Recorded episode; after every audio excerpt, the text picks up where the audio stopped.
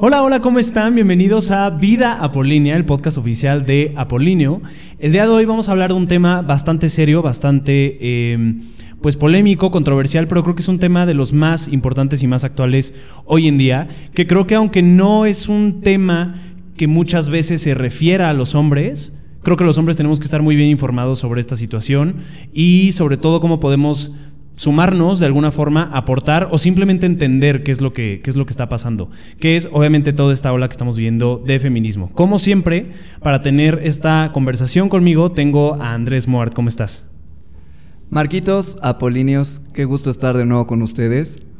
Y así como tú lo mencionas, es un tema que pensamos mucho en tocar, por lo mismo de la polaridad en, que se está viviendo en, esto, en este tiempo. Pero creemos que sí es muy importante que lo platiquemos y lo entendamos para que todos vayamos en la misma sintonía, que es como debe ir un hombre apolíneo en la vida, actualizado y informado. Y para tocar este tema tenemos a una mujer especialista, ¿no es así, Marquitos? Es una, es una gran amiga mía, pero además de ser una gran amiga mía y una mujer a la que admiro muchísimo, es una mujer que de verdad no he conocido yo a alguien que sepa más de feminismo que ella. Es eh, alguien que de verdad vive por la causa, eh, lucha por, por esta causa y, de verdad es admirable como todo, eh, todo lo que hace en su día a día por realmente demostrar que el feminismo es es parte de ella y parte de lo que es y, parte de la fuerza que ella tiene. Es Anaísa Miranda, ¿cómo estás? Hola, ay, pues muchas gracias por presentarme tan bonito. Bienvenida. Eh, bueno, primero que nada les quiero decir que yo no soy ninguna experta, o sea, me gusta informarme y le echo ganas, pero no soy experta, ¿ok? No, todo bien. No, pero has investigado muchísimo. O sea, la verdad es que eh, creo que hemos tenido como muchas pláticas del tema. Y, no es como, a mí me queda de verdad muy claro y es algo que, que aplaudo muchísimo, que no eres como de estas feministas de cultura pop sino que realmente es un tema que lleva años en tu vida y que de verdad lo demuestras día con día, porque creo que también de eso se trata mucho. O sea, si crees en una causa, el vivirla, ¿no? Y, te has investigado y has leído y, has, y te has metido en el tema muchísimo que, en cuanto eh, le comenté a Andrés de este tema y de este podcast, dije, Anaísa tiene que estar como para, pues literal para explicarnos un poquito de, qué va y, ver cómo los hombres podemos conectarnos de alguna forma con, este tema. Tú eres, eh, bueno, crees en una ola del feminismo que sí considera a los hombres como parte de este movimiento, ¿no? Sí, bueno, el feminismo tiene muchas variantes, o sea, hay varios textos que hablan de diferentes tipos de feminismo y existe desde la radicalidad, que es súper separatista, hasta el que a mí me gusta mucho, que es una autora que se llama Bell Hooks. Y ella, por ejemplo, tiene la definición de feminismo, que es un movimiento para acabar con el sexismo, la explotación sexista y la opresión. Y me gusta mucho esta forma de describir el feminismo porque no habla pues en contra de nadie, en realidad sino que el problema genuinamente es el sexismo y no los hombres, que claramente el patriarcado es el problema principal, pero viene muy relacionado con el sexismo y pues el machismo, ¿no? O se entiende, eh, no es... Porque creo que era, eh, de hecho, era un tema que Andrés y yo estábamos como un poco nerviosos de, tratar, porque hoy en día es como mucho eh, este tema de los hombres no, los hombres no, los hombres no. Y, y este, esta corriente, por lo, que, por lo que me explicas, entiende que realmente la causa, aunque sí los hombres están muy metidas, no son en sí los hombres, sino como el sistema en el que vivimos, ¿no? Exacto, es el sistema. El sistema es el problema, el principal problema de por qué es necesario el feminismo para empezar. Eh, pues los hombres pues siempre han sido pues criados y los han enseñado que pues, a comportarse como se comportan. Y yo no los estoy justificando para nada, ¿ok? Porque es su trabajo de construirse. Al final de cuentas, pues todas las feministas estamos en deconstrucción. Yo no creo que haya terminado mi proceso de construcción ni creo que vaya a acabar pronto. Yo creo que eso es como del ser humano, ¿no? Desaprender como las cosas. Exacto. y desaprender es muy difícil, no es una cosa, una tarea de una sentada a leer cosas. Sí. Y siempre los cambios generacionales son como pues para mejorar y es justo lo que ahorita está pasando. O sea, antes jamás se tocaba el tema de el feminismo, de que una mujer tuviera pues voz. Entonces, nuestra generación empezó a notar que pues eso está mal y a querer derribar estas barreras que llevan años formándose y que justo como, como tú lo mencionas, es importante el, el, ir avanzando y el ver de dónde viene este comportamiento y no solo creer que el hombre nace así, sino es algo que se le ha ido metiendo a la cabeza y algo que pasa de generación en generación y que ha dañado a demasiadas personas, incluyendo hombres y mujeres. Exacto. El otro día escuchaba el podcast, uno de sus episodios, que hablan de machismo y hablaron sobre todo de masculinidad tóxica. Sí, sí, sí. Y bueno, la masculinidad tóxica surge sobre todo de la cofradía de la masculinidad, que es ese mandato de masculinidad que les dice a los hombres, con reglas no necesariamente escritas, pero que les dice cómo se tienen que comportar. Y si no te comportas de esa forma siendo hombre, no eres un humano digno dentro del patriarcado, claramente. Eh, se les violenta a los hombres que no son así y qué maricón y por qué te portas así. y es justo. ese odio a la feminidad que existe dentro del mandato de la masculinidad. Sí, sí, sí, totalmente. Eh, justo eh, la tesis de mi, de mi carrera, mi, mi tesis para graduarme, justamente tocaba este tema, el cómo el que una mujer tenga actitudes masculinas se aplaude muchísimo y se ve como algo de, no manches, es que es una mujer empoderadísima y, es una mujer con una decisión y un carácter y se aplaude muchísimo, o sea, hasta el que una mujer se vista parecido a un hombre se aplaude muchísimo, pero el que un hombre tenga connotaciones femeninas o que se viste un poco femenino con y es lo que nosotros vemos en la revista todo el tiempo es algo que se critica bastante y se pone mucho en duda la masculinidad de un hombre eh, por ejemplo si usa rosa que es algo bastante absurdo a mí me gustaría como preguntarte, eh, regresando un poquito al tema del feminismo, ¿tú cómo crees que los hombres podrían relacionarse con, el feminismo que estamos viviendo ahorita? No ser parte de él porque creo que es un tema bastante polémico y un tema que igual y no tenemos por qué entrar, pero ¿tú cómo crees que los hombres podrían empezar a apoyar desde lo que ellos hacen, desde su vida, desde su círculo cercano a, a este movimiento? Bueno, a pesar de que les platicaba de la línea de feminismo que a mí me gusta, yo creo que los hombres ahorita no pueden ser parte del feminismo. O sea, los hombres tienen que educarse, tienen que callarse y tienen que escuchar. O sea, es lo principal que tienen que hacer. Sentarse, alejarse tantito, escuchar y desaprender. Y aprender. Porque, pues al final de cuentas, son parte del problema. Y también cabe aclarar que hay mujeres que pueden ser totalmente machistas. O sea, no, no es una cuestión de sexo. es, una cuestión de educación. Exacto. De, pues sí, exacto. Entonces, yo creo que tienen que, pues ahorita sí, literal escuchar, pero yo creo que lo más importante que tienen que hacer es educarse y empezar con este tipo de cosas. O sea, van a escucharme a mí hablar y yo la verdad no soy ninguna experta, como les digo, pero sí me gusta como, por lo menos, guiar a mis amigos, que son con los que más hablo, hacia qué camino ir para educarse, porque también tienen que entender que nosotras como feministas no somos maestras y no estamos para enseñarles. Claro. O sea, nosotras estamos para luchar por nuestros derechos, que es lo más importante de, por lo menos ahorita, la ola de ahorita es, por favor, dejen de matarnos. Y si, nos, y si ya mataron a muchísimas de mis hermanas feministas, pues, ¿qué, ¿qué vamos a hacer, no? ¿Dónde están las leyes? Me gustaría hacer hincapié en este punto que acabas de tocar de la ola de ahorita. O sea, la, ola que está ahorita en el feminismo es sobre no nos maten. Pero también me gustaría mencionar que a lo largo de la historia ha habido pues diferentes razones por las cuales el feminismo se ha expresado o se ha mostrado. Por ejemplo, el voto de la mujer o la revolución de, pues, de la vestimenta también. La revolución sexual. La revolución sexual.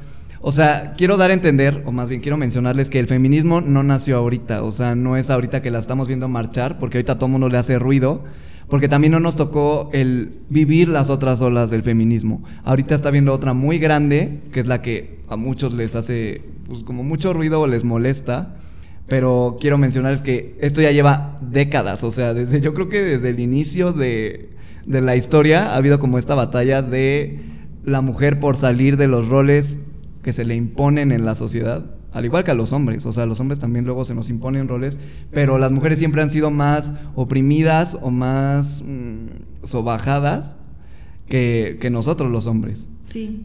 Hablando de lo que, de lo que dijiste ahorita, de, de, los hombres no pueden, el feminismo actual no reconoce a los hombres como parte del movimiento, a mí era algo que me causaba muchísimo ruido, porque creo que yo en mi vida, desde que tengo como una madurez un poco más trabajada y, una conciencia mucho más eh, eh, pues, pues presente, por decirlo así, siempre he procurado como ver a las mujeres como una parte eh, fundamental en la sociedad y ver a las mujeres no como algo para pisotear, sino me parece que son un, género y que, de verdad hace maravillas y, que la sociedad actual no sería nada si no tuviéramos a las mujeres hoy en día. Y me he siempre conducido por ahí. Entonces, cuando a mí me decían, los hombres no pueden ser feministas, a mí me causaba como mucho conflicto el por qué no puedo ser feminista, ¿no? Hasta que em, hace poco leí un artículo de una, de una mujer que justamente eh, reconocía que, que los hombres, ella creía que los hombres sí debían ser feministas, pero justamente exponía esta problemática de cómo las mujeres hoy en día no quieren que los hombres sean parte de su lucha, porque han vivido en un sistema en el que los hombres están tan metidos todo el tiempo y los hombres son tan... Eh, importantes. como importantes y supervalorados que Ahora es una lucha que estamos haciendo nosotras las mujeres. ¿Por qué los hombres se tienen que meter también en esto? O sea, es una lucha de nosotras para nosotras. Entonces, los hombres, qué buenas intenciones, pero no queremos que estés en nuestra lucha porque estamos cansadas de que los hombres siempre sean parte de, parte fundamental de las cosas. Y que las mujeres siempre eh, tengan como este papel secundario. Entonces, ahí fue cuando me hizo como bastante sentido y, creí, creo que es importante mencionarlo porque hay muchos hombres que seguramente tienen como esta eh, duda de por qué los hombres no pueden ser feministas hoy en día. ¿Tú qué, como, qué opinas de esto que acabo de decir? Bueno, eh, para empezar, lo que dijo Andrés de las olas de feminismo, eh, pues han existido muchas, ¿no? Desde, como dijo, del voto, las sufragistas, pues todo esto. Y en la segunda ola del feminismo fue justo cuando nació el radicalismo del feminismo, que fue cuando decidieron que, pues, que los hombres no debían ser parte de la lucha. Y esto fue porque cuando los hombres empezaron a apoyar a las, pues, a las primeras feministas, por así llamarlas, eh, lo que ellos querían era mandar y como ser los líderes de la lucha y que ellas lo siguieran a ellos. Como siempre, tratando de, de agarrar el protagonismo. Ajá, y entonces es como, a ver, no es tu lucha, es mi lucha. Y entonces fue literal tener que quitarlos y fue como, a ver, no, somos totalmente separatistas y ahí fue donde nació el radicalismo, que pues ahorita el radicalismo, por ejemplo, ha, evolucionado mucho y también existe una línea de feminismo que, por ejemplo, totalmente rechaza a las mujeres trans como parte del feminismo. sí, también es un tema. Y eso, por ejemplo, para que veas, eso sí te lo puedo decir aquí, se los digo a todas las feministas que estén escuchando y a los hombres, las mujeres trans son mujeres y las mujeres son parte de la lucha. Estoy de acuerdo.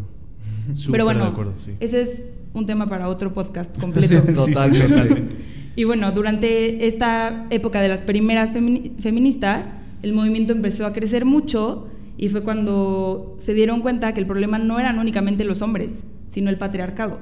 Sí. Y entonces fue cuando pues las mujeres empezaron a crear como esta sororidad. Y entonces para dar, o sea, para que la sororidad se pueda dar, tenemos que empezar a dejar de competir entre nosotras y tenemos que empezar a ayudarnos a nosotras a crecer. Y a pesar de que esto se ha dicho desde hace mucho tiempo, desde los 70 por lo menos, eh, sigue existiendo mucho de, este, como, de esta pelea y de estas como comparaciones entre mujeres y es parte de patriarcado y de los hombres que quieren seguir teniendo todo el poder y entonces también es un problema porque los medios de comunicación, que casi siempre están dirigidos por hombres, son súper, súper, súper patriarcales. Y lo único que les gusta presentar y que es lo que vende en realidad, porque, a ver, ¿qué programa de televisión le va a convenir que vaya yo a hablar y a mentarles la madre por machistas? Sí, es súper amarillista todo el, todo el tema de ahorita. Los titulares realmente que están, que tú ves, después de la marcha del, del fue el 8, ¿no? Del 8 de marzo, los titulares al día siguiente todos eran los destrozos, los grafitis, los vidrios rotos, los...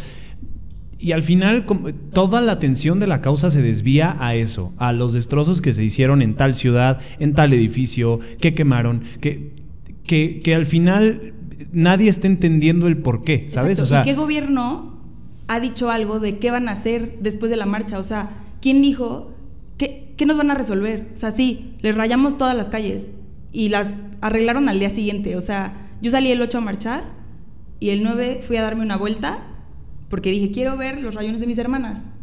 No había borrados nada. Todo está borrado. Nos, quejamos, la sociedad se queja por un rayón que dura un día. Sí, nos borran de la historia en Cuando en segundos. realidad toda la ciudad está llena de rayones hechos por malandros, nadie dice nada. Exacto, Lo y es hace una eso- mujer y ya es un rollo. Eso también es parte. Justamente el patriarcado y el machismo lo que hace mucho es como tener a la mujer sumisa y sonríe y sé feliz y quédate vete guapa. calladita, ajá, y qué bonita eres, calladita. Y a los hombres les aplaude muchísimo que sean violentos y que defiendan sus cosas. Y entonces es como esta incoherencia de, mientras yo tengo que estar callada, al mismo tiempo estás volteando con él y le estás aplaudiendo porque perdió su equipo de fútbol y salieron a hacer destrozos a la calle. Ajá. O sea, Que ellos creo que son los que más destrozos hacen a lo largo del año. O sea, Exacto. cada partido terminan destrozando las calles, el estadio. Cualquier infinidad de cosas que se le pongan en el camino terminan destrozando. Y ahí no hay un revuelo en redes sociales, porque es algo que dicen, pues el hombre ya está acostumbrado, el hombre hace eso, el hombre es violento. Exacto, y pues, es que es algo que tienen muy normalizado. También Sí, hay otro libro mal. que me gusta mucho de una mujer que, que me cuesta mucho trabajo pronunciar su nombre, pero se llama Chimamanda y no me sé su apellido. Ah, Chimamanda, eh, sí, sí, sí, sí, sí, tiene un, un discurso impresionante Sí. esa mujer. Fue, yo la cité para mi tesis, Ajá, justamente. Tiene un TED Talk. Sí, sí, sí, y sí, justamente totalmente. de su TED Talk lo que hizo fue sacar como un pequeño libro que te echas en una sentada. Ok. Y en este libro tiene una frase que me gusta mucho que dice, si hacemos algo una y otra vez, acaba siendo normal. Y si vemos la misma cosa una y otra vez, acaba siendo normal. Si solo vemos a hombres presidiendo empresas, empezará a parecernos natural que solo haya hombres presidiendo empresas. Totalmente. Y entonces es eso, se les empieza a hacer súper normal que los hombres sean los que hagan cosas y las mujeres no. Y entonces llega una mujer que, por ejemplo, juega videojuegos y, wow, qué padre mujer, y por qué eres tan diferente a las demás. Y, güey, ¿por qué me tienes que echar porras? Porque me gusta jugar Call of Duty, no sé, yo no, sé, yo no juego Que- videojuegos. y y ta- también es lo que pasa con los hombres ahora, ¿no? O sea, yo he escuchado muchísimos comentarios de, es que es un maridazo, le ayuda muchísimo en la casa a ella. Por, o sea, es como, ¿por qué, por qué se aplaude el que un hombre sea un adulto funcional? O Exacto, sea, exacto. eh, De verdad, no lo entiendo. De verdad Sí. es algo que me causa Que mucha creo que risa. hasta pasa en nuestras familias, o sea, las mamás como que toman este papel de atender a los hombres, pero deja al hombre solo en la casa, no sabe hacer nada, no sabe cocinar, no sabe trapear, todo quiere pagar para que se lo haga. Obviamente hay excepciones, ¿verdad? Ah, sí, Sí, sí, obviamente. sí. Digo, quiero hablar como de, pues, de toda esta ola conservadora que estaba. Ajá, justo. Que realmente les ha hecho mucho daño también a los hombres. O sea, los hombres se han vuelto inútiles. Sí, cañón. Ah, o sea, hay excepciones, pero pon tú, yo sí, o sea, la fecha se sigue haciendo como súper sexy que un hombre cocine, por ejemplo. Ajá. Yo nunca he escuchado que un hombre diga, oye, qué sexy una mujer que cocina. No todas las mujeres cocinan. Yo no cocino. o sea, las mujeres no nacen sabiendo cocinar. O sea, partamos desde Exacto. ahí. Y nadie dice, oye, qué sexy que una mujer cocine. Nadie. Yo nunca he escuchado a ningún hombre decirlo. Pero he escuchado a infinidad de mujeres o de amigos míos que dicen, es que, no manches, es chef. Imagínate lo sexy que te haga una cena.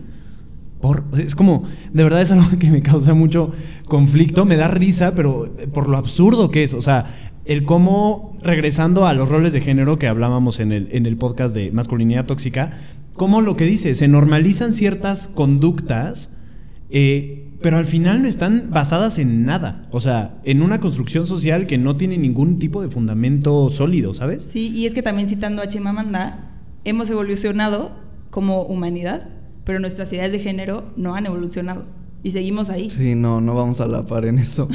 y justo ahorita que estaban mencionando lo de que sorprende que una mujer esté al mando, me acuerdo hace como dos años más o menos salió una nota que fue, o sea, mundial, donde una mujer eh, llamada Mayra González tomó el liderazgo, mexicana. que es mexicana además, tomó el liderazgo de Nissan Global, o sea, las ventas Nissan, Nissan globales.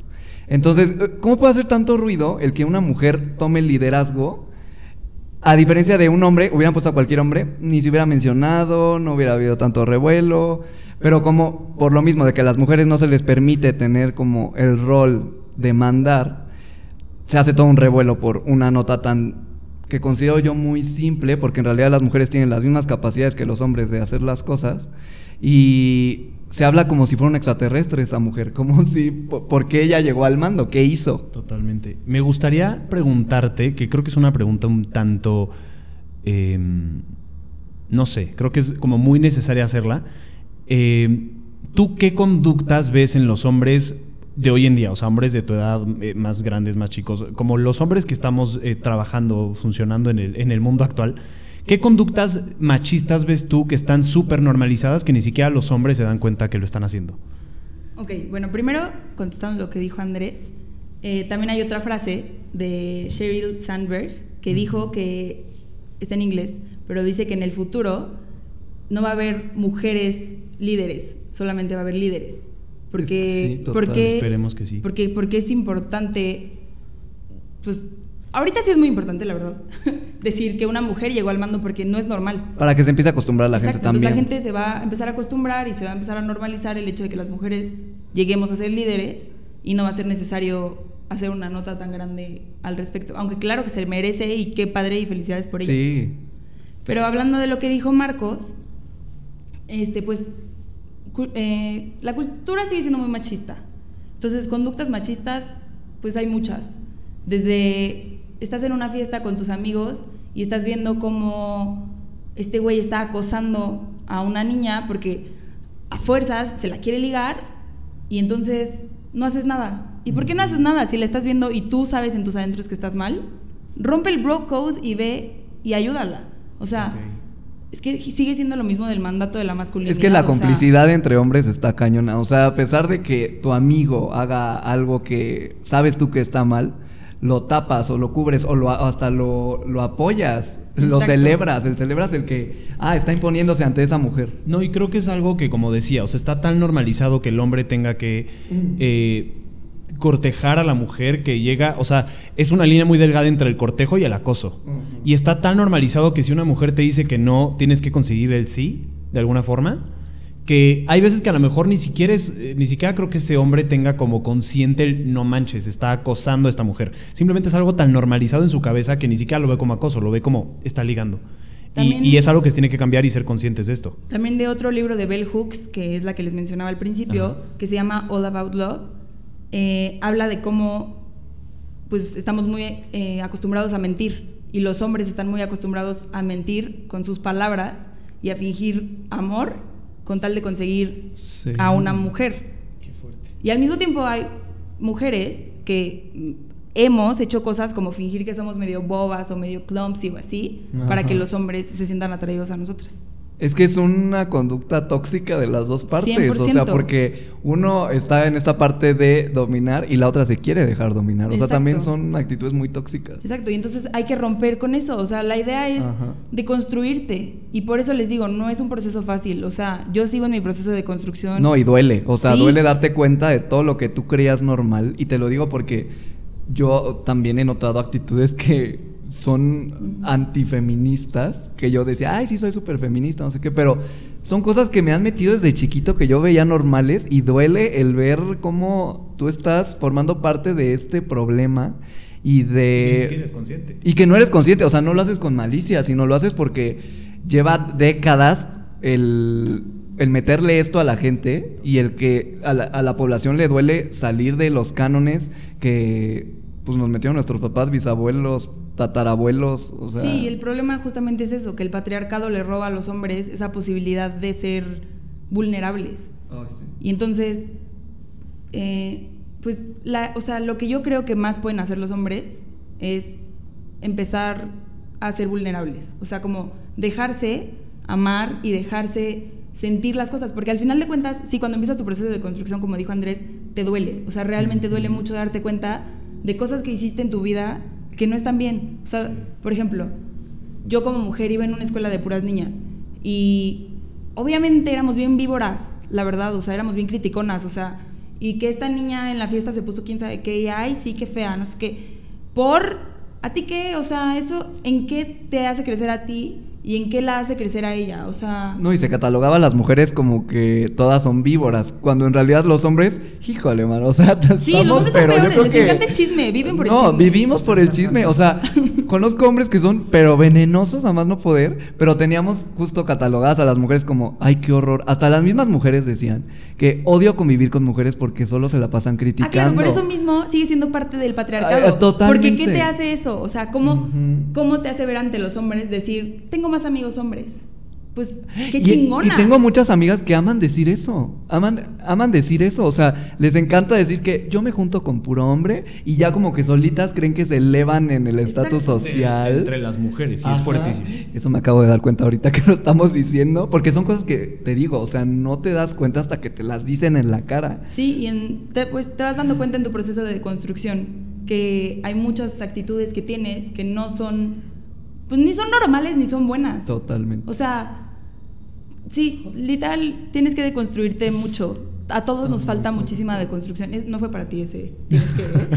No, pero sí que me es- falta. que es justo lo que, lo que yo mencionaba en el podcast este de, mes- de masculinidad tóxica. Cuestionen un poquito la educación que les dieron. O sea, lo que a ustedes les dijeron que estaba bien, cuestionense un poquito de dónde viene eso y si realmente, como dices tú, o sea, si realmente hace algún bien. O sea, te aporta a ti, le aporta a la otra persona. O sea, de verdad cuestionense, váyanse, piensen un poquito fuera de la caja porque Sí, o sea, hay muchas cosas que, que ni siquiera somos conscientes de lo mal que están hasta que te sientas a, a preguntarte por qué estoy haciendo esto y hacia dónde me lleva esto, ¿no?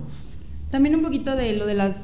como las eh, acciones tóxicas. O bueno, sí, pues este Sí, tipo sí, de, sí, total. de cosas machistas que, que tiene la sociedad es, por ejemplo, viene desde el, pues de lo mismo, de la cofradía de la masculinidad, porque cuando un hombre se ve una de sus potencias, que es, por ejemplo, traer dinero a la casa, se ve afectada, los hombres empiezan a, a volverse agresivos porque no tienen Se sienten atacados. Mm, Ajá, pero no tienen cómo expresar sus sentimientos. Porque el, el patriarcado no se los permite. Entonces, la- lo que hacen es Cierto. volverse violentos. Porque si un hombre se siente enojado, digo triste, se enoja. Es justo lo que yo decía en el podcast pasado. Es es. la única emoción que se le permite al hombre, el enojo. Si estás estresado, te enojas. Si te preocupas, te enojas. Si estás triste, te enojas. y- o sea, cualquier cosa lo puedes sacar solo y solo por el enojo. Muchísimo. O sea, no vamos a entrar en temas de si puedes hablar y expresar tus emociones. No, o sea. Vayan a terapia. Y hasta si tiene. Exacto, exacto, gracias. o sea, creo que es, creo que es algo que hasta la fecha. Pon yo voy a terapia y soy el más feliz yendo a terapia, Es pero. mejor ir a terapia. Eh, Totalmente. Pero creo que todavía hay muchísimas, eh, y sobre todo en los hombres, hay muchísimos hombres que el día de terapia es como, no, pues es cuestión de tener carácter. O Sí, sea, y, y te son los eso. prejuicios. Y es fuertísimo. Y es justamente eso. Tienen que empezar a ser vul- vulnerables. O sea, ¿por qué, por qué les da tanto miedo sentir? ¿Por qué les da tanto miedo? ¿Porque van a dejar de ser machos? ¿Y porque van a dejar de ser hombres y humanos?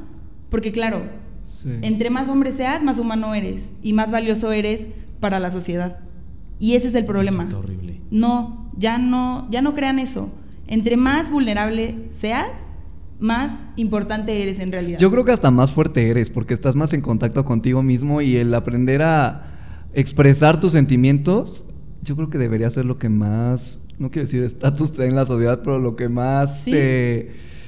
te dé Pues valor indica como que, eres- que creciste más que los demás. O sea, eso sí te debería elevar más en la sociedad el, el que llores, el que rías, el que incluso te enojes, pero que seas muy sincero con lo que sientes, no nomás busques el enojo como desfogue de otras emociones. Pues Claro, porque el patriarcado lo que hace es aislarte. Y es lo que más le gusta, mantener a la gente aislada. Y el Sí. feminismo vino a crear sororidad. Totalmente, es justo, es justo del tema que, que quería como tocar, tocar ahorita.